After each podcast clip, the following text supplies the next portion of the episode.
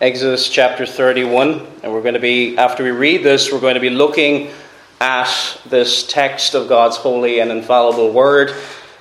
And we're going to be looking at it, thinking about what are the necessities of the tabernacle of God, the tabernacle of God, and building up the tabernacle of God. And as we read this text of God's holy word, let us think about what are the necessities, what are the things needed in God's tabernacle, and what we can learn about it for today's building, the temple, the house of Almighty God. And as we read, let us also think of the instructions that were given to Moses in Mount Sinai here. He was nearly 40 days in Mount Sinai, and he was being given the ceremonial law.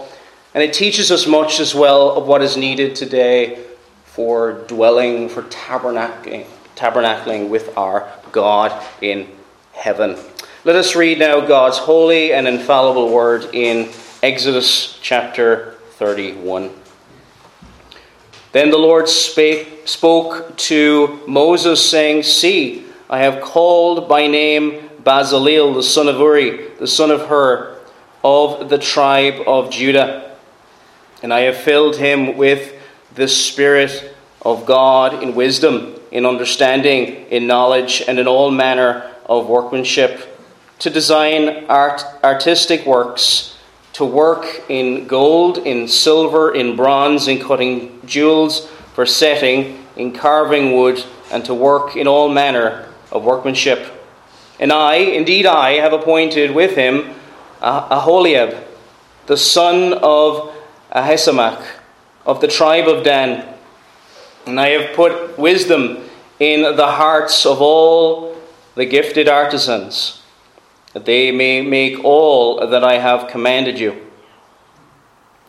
the tabernacle of meeting, the ark of the testimony, and the mercy seat that is on it, and all the furniture of the tabernacle, the table and its utensils the pure gold lampstand with all its utensils, the altar of incense, the altar of burnt offering with all its utensils, and the laver and its base, the garments of ministry, the holy garments for Aaron the priest, and the garments of his sons to minister as priests, and the anointing oil and sweet incense for the holy place, according to all that I have commanded you, that shall do.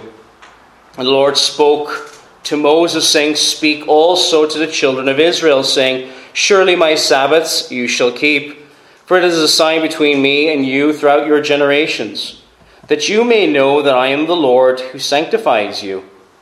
You shall keep the Sabbath, therefore, for it is holy to you.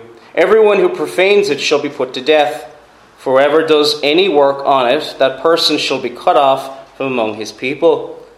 Work shall be done for six days, but the seventh is the Sabbath of rest, holy to the Lord.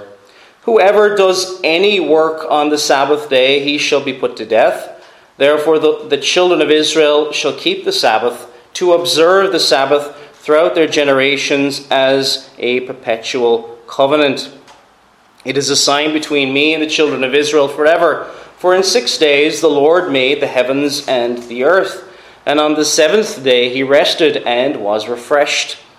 And when he had made an end of speaking with him on Mount Sinai, he gave Moses two tablets of the testimony, tablets of stone, written with the finger of God. And may the Lord bless the reading of his holy word. Our title for this morning's message is Building Up the Tabernacle of God. Building up the Tabernacle of God. If you are starting a building project, what would be needed? What would be needed? You would need the right materials, you would need the right people with the right skill, and you would also need the right plan in how to carry it out. What happens when a building project lacks key and necessary components? Is it fit for purpose, you could say? If it doesn't have all the right parts, has there really been the right project or the right building produced, we might ask, if it's missing something? If we think about a home, a home, we would be concerned if the home didn't have a bathroom. We'd be concerned if the home didn't have a kitchen. We'd be concerned if a home didn't even have bedrooms, you know. So, what if these things are missing? What about the tabernacle of God? The tabernacle of God.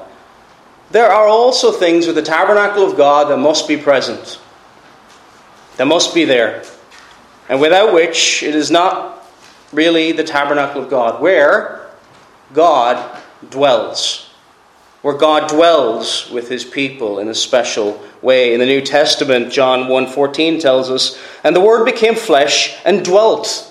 And that word dwelt could also even be translated tabernacled among us. And we beheld his glory, the glory as of the only begotten of the Father, full of grace and truth. Tabernacled among us. This building, you could also think of it as a picture book a picture book.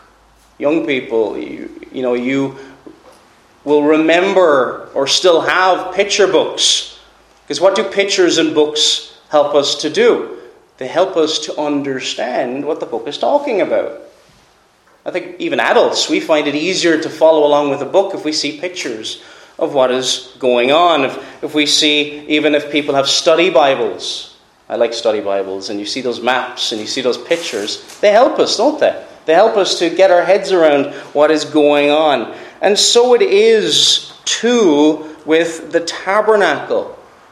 It's teaching us something. It's, it's like a picture book to understanding how we dwell with God, how we have a special, sweet fellowship with God. I particularly have grown to love the book Pilgrim's Progress over the years and that's mainly through my girls. I mean, they absolutely love Pilgrim's Progress, and they love pictures in Pilgrim's Progress, and you see Christian, and you see the difficulty go, he's going through, and you see him on the way to the celestial city. It's very vivid, and it's great for people with, who have a great imagination.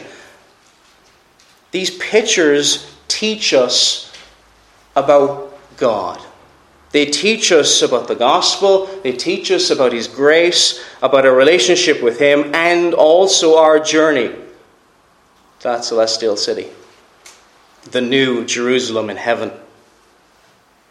This picture here is telling us what is needed for God to dwell among His people. And he used people, we'll see in this in our text in a second, sinners like us, he used means to bless his people, to build up the church, that it would have more of his presence here on this earth. It's not about numbers, dear friends. It's about the presence of Almighty God, being with God, enjoying Him, being nourished and blessed and built up by Him. So this morning, let us see now what is needed to build up this tabernacle. We're going to look at we're going to look at five things this morning that are needed, and the first thing we're going to look at is wisdom. Wisdom is needed. Wisdom is needed. Exodus 31 verse 3. And I have filled him with the Spirit of God in wisdom, in understanding, in knowledge, and in all manner of workmanship. Wisdom in this work of the tabernacle, this physical, temporary structure that moved along with the people of God as they traveled through the wilderness, wisdom was needed in the work to make it. Skill was needed in the work to make it. And the wisdom that was needed for this tabernacle, it came from God. It came from God. Later, this we, as we know, this temporary structure was, was replaced by the temple, the temple in Jerusalem. This is the center of the presence, that special presence of Almighty God. Yes, we know that God is omnipresent. He is in all places, but in a very special way, He dwelt in this tabernacle. Not only does God give wisdom, but He gives it to those who are called by Him to this work. Called by Him to this work. And also, the word translated wisdom in Hebrew can also have the sense of the word skill. Skill. Some, someone may have, we can have lots of information in our heads, can't we? But do we have the skill to be able to use it in the right way? We may have lots of knowledge and we may even know people who have lots and lots of information, but may lack wisdom at times. And this is often why, dear friends, the, our older brothers and sisters in Christ will have far greater wisdom than some of us who are younger because they've experienced more, they've learned from experience, they have tried out their skills. They have sharpened their skills through learning from that valuable experience as a believer in Jesus Christ. And that's why we would do well, dear friends, to ask for that wisdom from people who've walked with the Lord far longer than we have. In spiritual matters, in the building of the kingdom of God, we must have wisdom. And one of the things that wisdom will teach us is our efforts, our skill, our things that we have acquired from this world are futile. It must come from God. That we, we cannot depend on ourselves. Because natural man naturally depends on himself and depends on his idols.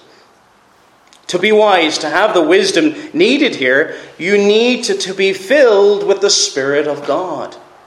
This is something that God does. If we, anybody who is wise in the Lord, it is something that God does to them. We saw that with Solomon, didn't we? He was filled with wisdom for one reason because God filled him with wisdom. Not just mere information in our heads, dear friends, but being guided by the Spirit of God. Without this, I'm afraid, you will not have the wisdom needed. There is what is viewed as wisdom by the world standards, and there is wisdom according to God's standards. But only those who are called to this work, the work of the kingdom, have this wisdom certain people in our text, certain people were called to that particular work on the tabernacle. But, dear friends, aren't we all called by the Spirit of God to the work of the kingdom? It's not just elders, it's not just deacons, it's every single last one of us. All of us have a role to play. It may be a visible role, it may not be a visible role. It may be a very small role that very few people see but we are called to labor. We are called to be saints, as it says in 1 Corinthians 1 2, to the church of God, which is at Corinth, to those who are sanctified in Christ Jesus, called to be saints. And it says in 1 Timothy 3:15, and that from childhood you have known the holy scriptures, which are able to make you wise wise for salvation through faith which is in Christ Jesus. There are, the, and the scriptures tells us there are two groups in the world. There's the wise and there are the foolish. There are those wise unto salvation, called by God, filled with wisdom, obviously some more and some less, wise unto salvation, and those foolish to the truth, those who refuse to bow the knee to Christ. 1 Corinthians 1:24 says, "But those who are called both Jews and Greeks, Christ, the power of God and the wisdom of God." We all need this wisdom from God. We're all called to play our part in that building up of that tabernacle. God uses weak, feeble creatures such as ourselves. Isn't that wonderful? Isn't that wonderful to be God has given, if, if He's called you, if He's saved you, He's given you a skill of some kind. You may not know exactly know what that is today, but through prayer and through guidance, may He show you the, the role to play within the church. Number two now. What else is needed? So wisdom is needed. Obedience, number two now, is needed. Number two, obedience is needed. Verse 6 And I, indeed, I, have appointed with him Aholiab, the, the son of Ahisamach of the tribe of Dan, and I put wisdom in the hearts of all the gifted artisans, that they may make all that I have commanded you. This is God speaking now to Moses, that I have commanded you. And then also verse 14 of this same chapter. You shall keep the Sabbath, therefore, for it is holy to you. Everyone who profanes it shall surely be put to death. For everyone who does any work on it, that person shall be cut off from among his people. Sometimes when we're studying through the Bible, we can think that obedience to God is at odds somehow with grace. The grace and obedience somehow are kind of uh, fighting against each other. And yes, we must state a few things. Yes, we are saved by grace alone. Of course we are. The work of the kingdom does not in any way depend on us. If it did, it would fall apart. And praise God for that. God does all things according to the counsel of his will. All true. But there's a sense in which our obedience matters. We can claim to have all the wisdom in the world, dear friends. All the knowledge, all the books, all the resources that are available. But if we do not obey the Word of God, then the work of the building suffers. Now, this does not cancel out what I've just said about God being in complete control. He uses mere creatures such as us to carry out his ends.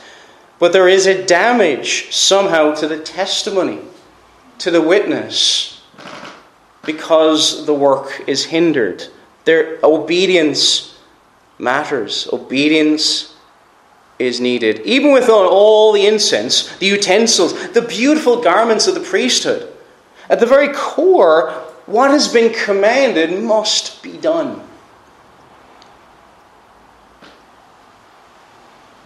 God uses means to advance his work. He, cho- he chooses to use people who he has filled with the skills needed. But they must, and we must also here see here this morning, the need for obedience. And I say this is because in Western Christianity, I, exclude countries like China and other countries that suffer greatly for the cause of Christ. I think it's one of the reasons why their churches are growing so much. They know the cost. They have counted the cost. They know they'll suffer greatly for following Christ. But in the West, we can fall into the lowest level of Christianity possible. We can, we can fall into a Christianity where we think the only obedience that is needed is to not, in a very obvious way, reject Christ. We come to church on Sunday, we give money. And if we do anything else, wow, you're kind of showing off now. We can't have such an attitude, dear friends. Such an attitude can be self serving. Our attitude, even though we fail, has to be we have to obey all of God's commands. All of them. And yes, we will fail, every single one of us. And yes, our salvation in no way depends on us. Not even the width of a hair's breadth does it depend on our efforts. If it did, we would have no hope. But our aim must always be to be like Christ. And what was he like? Perfect obedience. That, that's to be the aim, the target.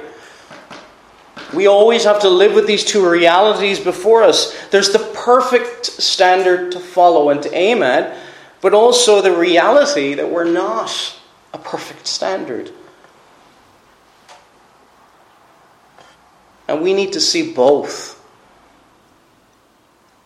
If we don't see that we're not a perfect standard, we're going to be devastated all the time. We're going to be miserable all the time. Our joy must come from Christ. And as you labor here in Carrickfergus, where the Lord has put you, dear friends, and when everything in the world seems to be panic and sensationalism in the news and everything else like that, your responsibility remains as it always has been obey God where He has placed you, to bless the church, to love your neighbors, to, to try and reach them with the gospel, to greet them, to encourage them. And isn't that more important now than ever? I tell you, dear friends, one of the one of the most lacking things we have today is people smiling at each other, people greeting each other. And we've been created in God's image, and we so need that.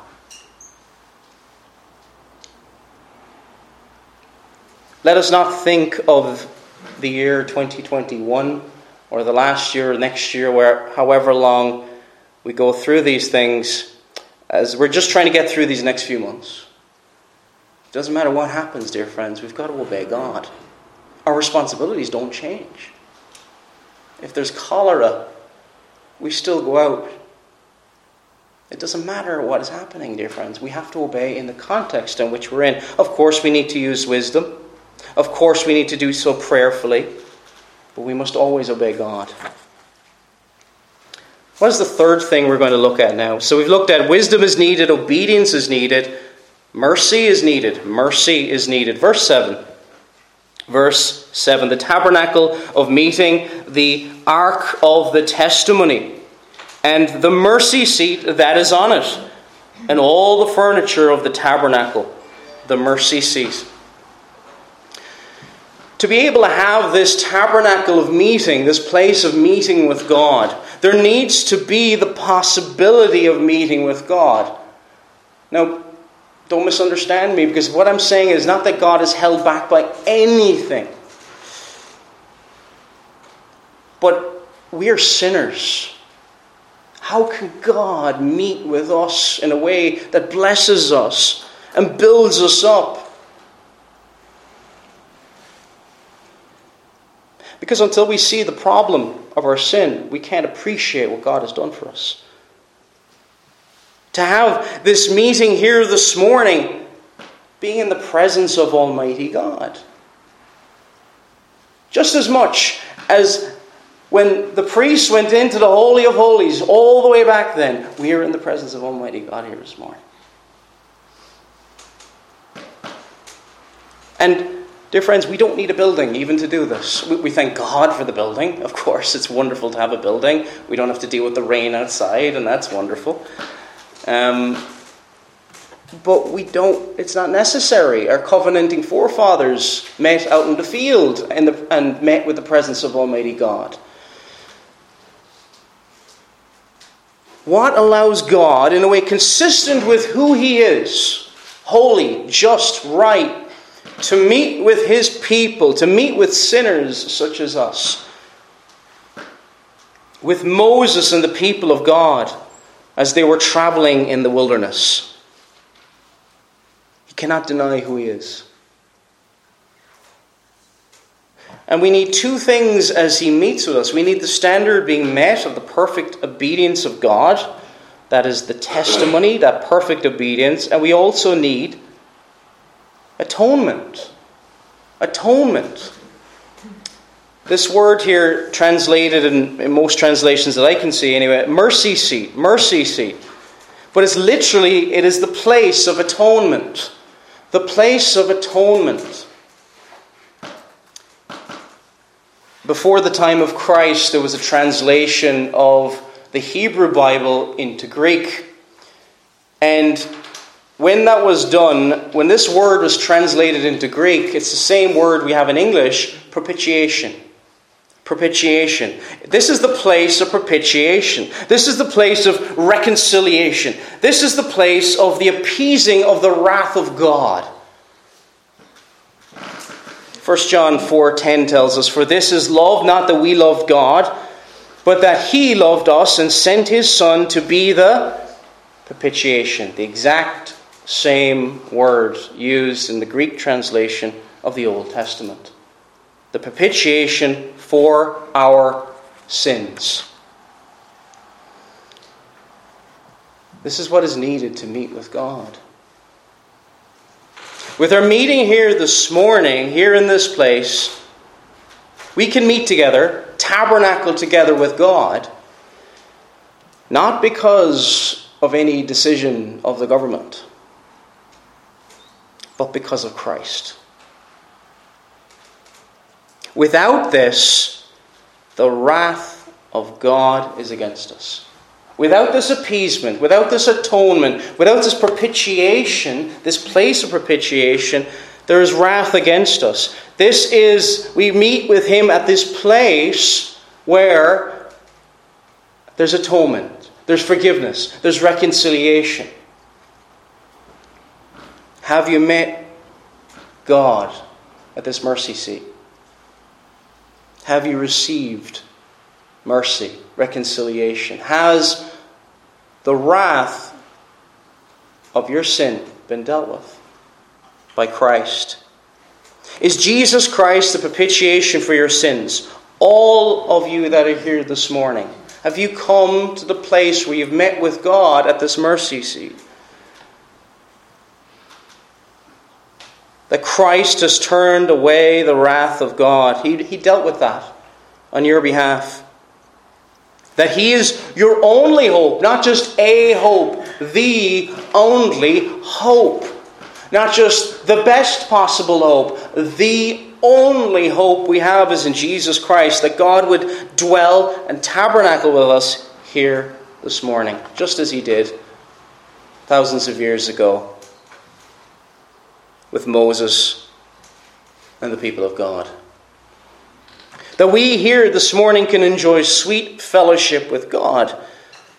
If you have this mercy, if you have received the blessings that Christ has purchased by his own blood.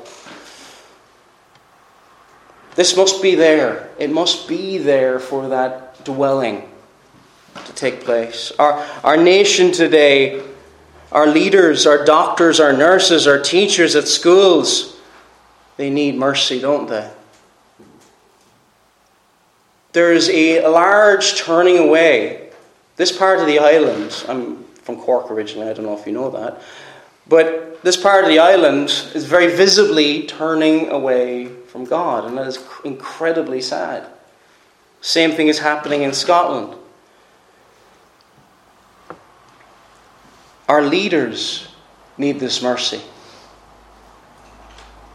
Our, our school teachers, our doctors, and our nurses uh, and that will affect all sorts of things. The decisions doctors make will be shaped by their worldview. And we don't just do it for that reason, we want them to know Christ, but it will have a knock on effect in society. All of us need this mercy, that we would have the blessings of Almighty God. Four, the greatest health need, dear friends, is to meet with God. The greatest health need of our generation is to meet with God, to be to meet with him here at this mercy seat, to trust Christ that he would dwell with us and we with him. Today, it seems we're, at least in the media, obsessed with dying with dying. And, and not in a good way. It is good to know that you will die. We will all meet God one day. But the talk about death in the, in the culture, and there's so many doomsday scenarios, we talk as if we can stop death. We talk as if we, in some way, can do, if you just do these things, all the bad stuff in life will just go away. If you don't listen to us, this could happen. I don't know if you've heard any things like that. We cannot. We can't control everything. God is the only one in control of everything. In the UK, every day, 1,600 people die. Every single day. Roughly 45 or 50 in Northern Ireland. Every single day, on a normal day. All of us here will stand before God. All of us here are in need of God's mercy. We're all in need of God's propitiation. And do you have it? And dear friends, if you have it, you will dwell in the presence of God forever, and no one can ever take that away from you. What's the fourth thing we're going to look at that is needed? So, wisdom is needed, obedience, mercy, and now we're going to look at praise. Praise is needed. Praise is needed. Verse 8 of our text. The, ta- the table and its utensils, the pure gold lampstand and all its utensils, the altar of incense, the altar of burnt offering with, with all its utensils, and the laver and its base, the garments of ministry the holy garments for Aaron the priest, and the garments of his son to minister as priests, and the anointing oil and the sweet incense for the holy place, according to all that I have commanded you, they shall do. Praise is needed. So, where does this wisdom lead that we, we talked about earlier? And it's the seeing what others refuse to see. And where does this obedience bring us? We who have been delivered from the wrath to come through Jesus Christ. Let us think about what follows on from receiving the greatest gift that there ever is or will be.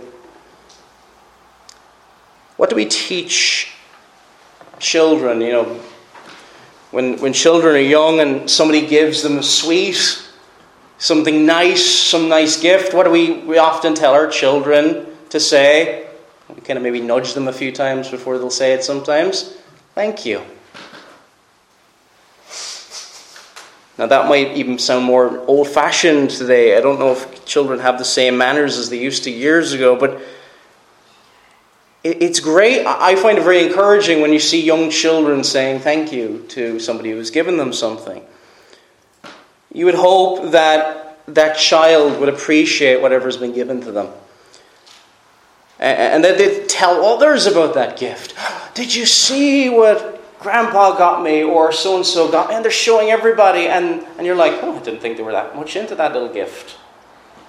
Uh, my, my, my mother got, or my, my girls, two small little dogs one time.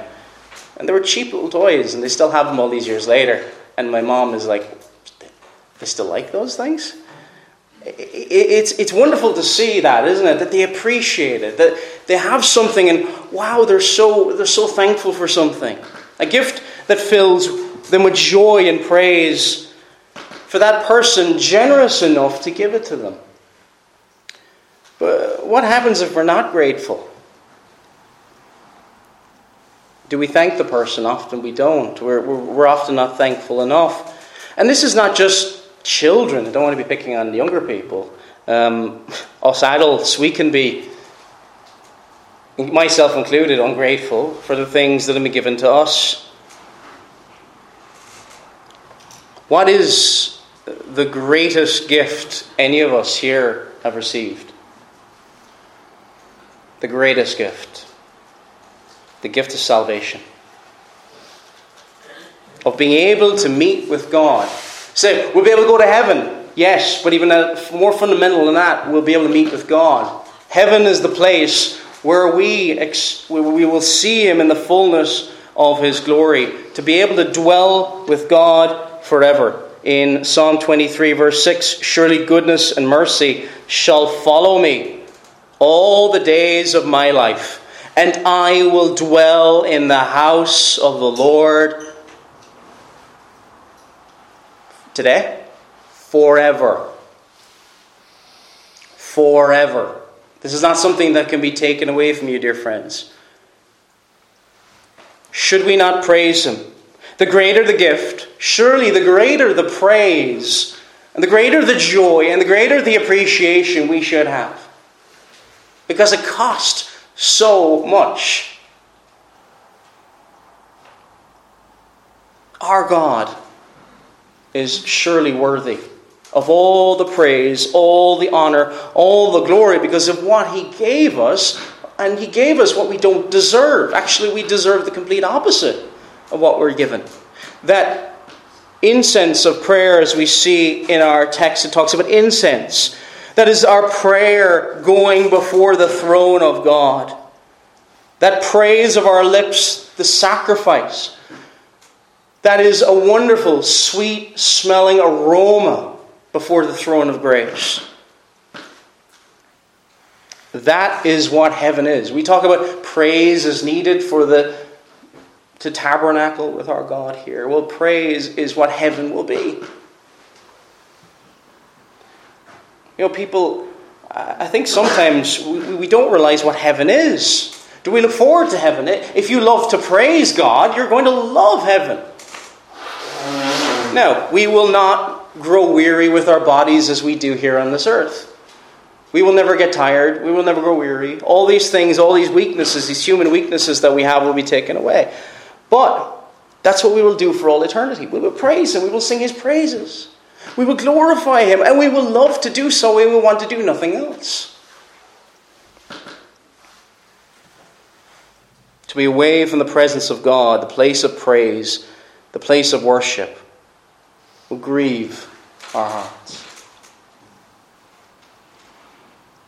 If we are so grateful to God, this tabernacle, this dwelling, this, this praise will burst forth from our hearts if we're so great. Look at what God has done for me. And you may be here this morning and you may be struggling to. Praise is not something you work up. Same with faith is not something you work up of your own accord. This is something that comes from God. That we would know more of Him, who He is. We would worship Him for who He is. Even before we've even thought about what He has done for us. We would love him for who he is because he is glorious and wonderful. But even more so for what he has done for us. A tabernacle without praise, a tabernacle without incense, a tabernacle without sacrifice, it's without hope. The church is to be a place of praise and thanksgiving and joy joy. Our lives, and I know we fail here, and I include myself here in this, dear friends, is to be seasoned with heaven bound praise. We're not just ticking off a list. Here's the next thing. I just got to go to I got to go to services, this, that. Okay, now I can think about Monday. All the fun things are ahead on Monday. No, no, no, no, dear friends. We're coming to the greatest privilege of the week is the first day of the week. The greatest thing we will do all week is praise our God among His people. Sending that heaven bound praise. And that happens, dear friends, when God meets with His people. That aroma of His praise, this, can you imagine, dear friends, the scent of Christ in all that we do? How God God dwells among, God loves that. God delights in that. He, doesn't He love His Son? He does. And He delights in this praise. Remember what God the Father said of God, His Son, This is my beloved Son.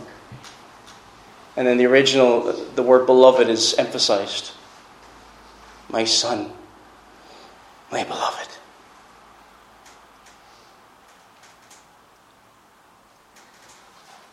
We don't know how much God loves us. Do we? We, we, we see part of it, we see a little bit of it, but we struggle with it, don't we? God loves you in Christ. So much He sent His Son.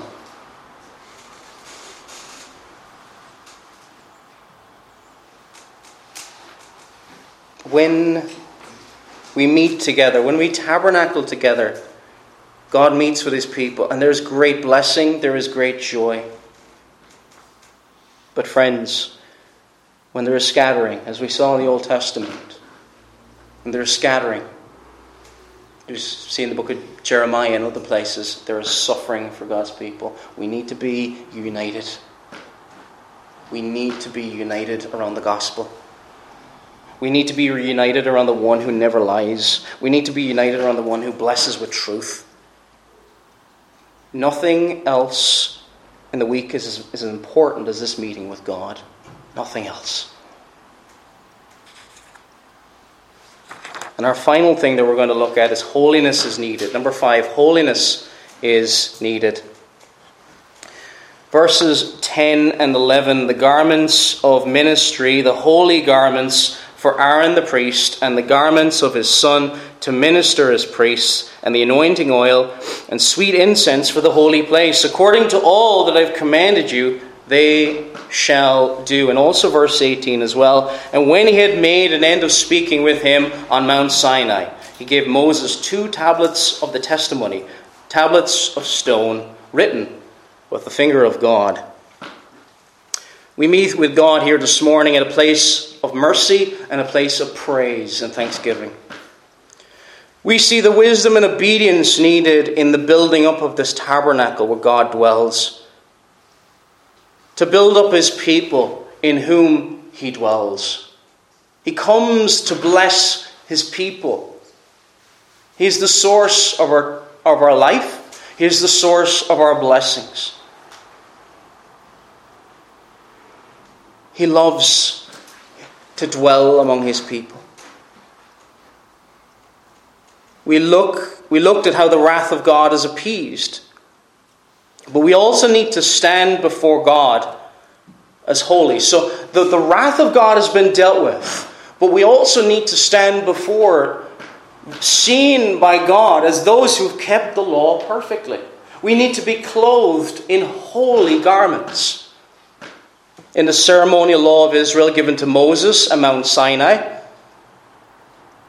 He is alone with God in Mount Sinai, given these this ceremonial law. The priests were to wear holy garments. And then in the midst of giving this, this need for the holy garments, we see that God gave Moses the holy standard by which we'll all be judged summarized in the Ten Commandments, written on two tablets of stone, shown in verse 18. This is the law. This is, think of it another way. This is the character. This is who God is. You can summarize down that law in another way. First table of the law love God. Second table, love your neighbor as yourself could even summarize it again God is love. Jesus said, If you love me, keep my commandments. This is God's character. This is who God is. This is the standard. This is what it means to be holy. While the, these Levites wore these holy garments, it's, it's, it's teaching us something. Always think when you're looking through the when you're looking through the first five books of the Bible, these are not just things, oh, this is just something the Jews did. This is nothing to teach me. Wrong. This is so much to teach us. These, this is like, again, this picture book. These, these are illustrations to show us the grace and the mercy and the wonderfulness of God. They wore these holy garments in the presence of God within the Holy of Holies. To come into the presence of God, they needed to be wearing these holy garments, the Levites. But let us think of our own context today. Can we not come into the Holy of Holies? Yes, dear friends, we can. We ourselves can come into the Holy of Holies through Jesus Christ. We today are holy priests coming into the presence of God. This is what men of old called the priesthood of believers. 1 Peter 2 9 says, But you are a chosen generation, a royal priesthood, a royal priesthood, a holy nation, his own special people, that you may proclaim the praises of him who called you out of darkness into his marvelous light, a royal priesthood. This is talking about all believers, every single believer. We too need to be clothed with holy garments. We too need to be clothed with this holy, righteous standard, kept perfectly. And who has kept that standard? Who has kept that law, that testimony? That, that, that God can look upon us and say, righteous, holy, just. The Lord Jesus Christ. He has done it all. And you know what's wonderful about that is we can add nothing to that. Nothing. God doesn't see your sin, dear friend. He doesn't see your sin. He sees, He doesn't see your law breaking. He sees holiness. He sees holy garments, righteous. He sees someone He delights in. And that holy obedience of Christ is ours by faith, and by faith alone in Jesus Christ. And we even see as well some of the dangers of breaking the law. In verse 14, you shall keep the Sabbath, therefore it is holy unto you. Everyone who profanes it shall be surely put to death. The wages of sin is death. But the keeper of the law, the one who kept the law in our place, has brought us life. Has brought us life. This fallen world, dear friends, as we've looked at all these things, as we've looked at this ceremonial law given to Moses on Mount Sinai thousands of years ago now, don't we see what is important, what is needed? The greatest need we'll ever have is meeting with God. And we need these things. See, this fallen world, the flesh and the devil, all day, all week long is trying to distract you, is trying to pull you away from that joy, that peace. If you look at the media for long enough, you'll, you'll, you'll know what I'm talking about. It's not just, over the last, was it nearly two years now at this point, have exploited this crisis. It's not just politicians, it's also the devil. Don't let the devil take away, or, this, or your flesh, or anything else, take away the importance of meeting with God, being with God. We need to be reminded, dear friends, today in 2021, who is really in control, who really blesses, and who we need to meet with. We struggle to get GP's appointments, but we don't have to struggle to meet with our God. He has done it all. God blesses this tabernacle in a special way. And let us remember who brings wisdom. Let us remember who we need to obey.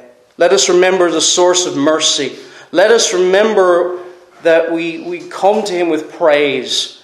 And let us remember we come not naked in our own sin, we come clothed with the righteousness of Christ, without which no one will see the Lord. May the Lord meet with our hearts here this morning. Amen.